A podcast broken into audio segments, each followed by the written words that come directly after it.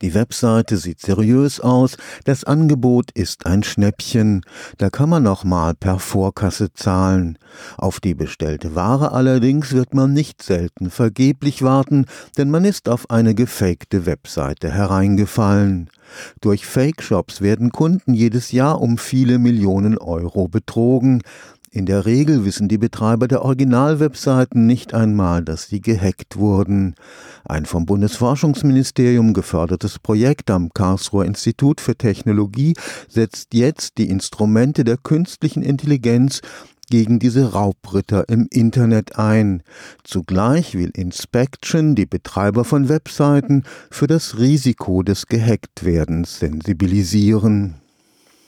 Handwerker, Ärzte, Vereine, betroffen sind vor allem selbstgestrickte Webseiten von Selbstständigen, die leicht zu hacken sind.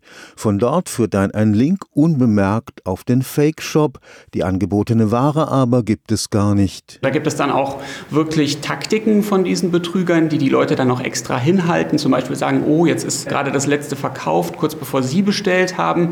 Die nächste Lieferung kommt erst in acht Wochen oder so. Wenn dann die acht Wochen um sind, dann wird man weiter vertröstet, einfach damit die Leute sich gar nicht erst an entsprechende Stellen wenden. Da kann man hochrechnen, ein Fake-Shop-Betreiber, die haben dann üblicherweise mehrere Fake-Shops gleichzeitig online und der kann in einem halben Jahr ungefähr so 15 Millionen Euro verdienen und das entsteht dann natürlich an Schaden bei den Leuten, die das gekauft haben. Dr. Peter Mayer arbeitet am Institut für angewandte Informatik des KIT. Im Rahmen Rahmen des Inspection-Projekts wird ein Industriepartner künstliche Intelligenz so trainieren, dass sie Fake-Shops automatisiert aufspüren kann.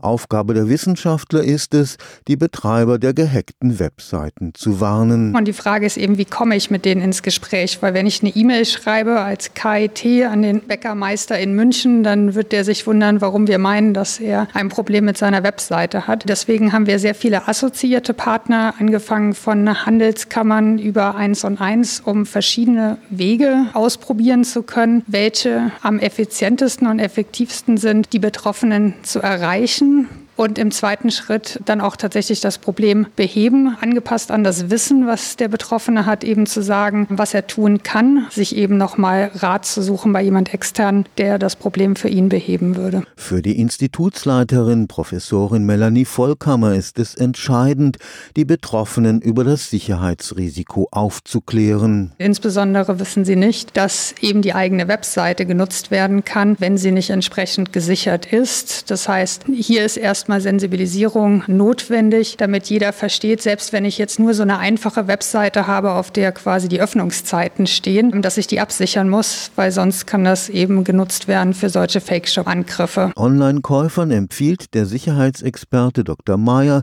grundsätzlich eine Plausibilitätsprüfung zu machen. Wenn zum Beispiel die Domain ist irgendeiner Partei, oder von irgendeinem Friseurladen.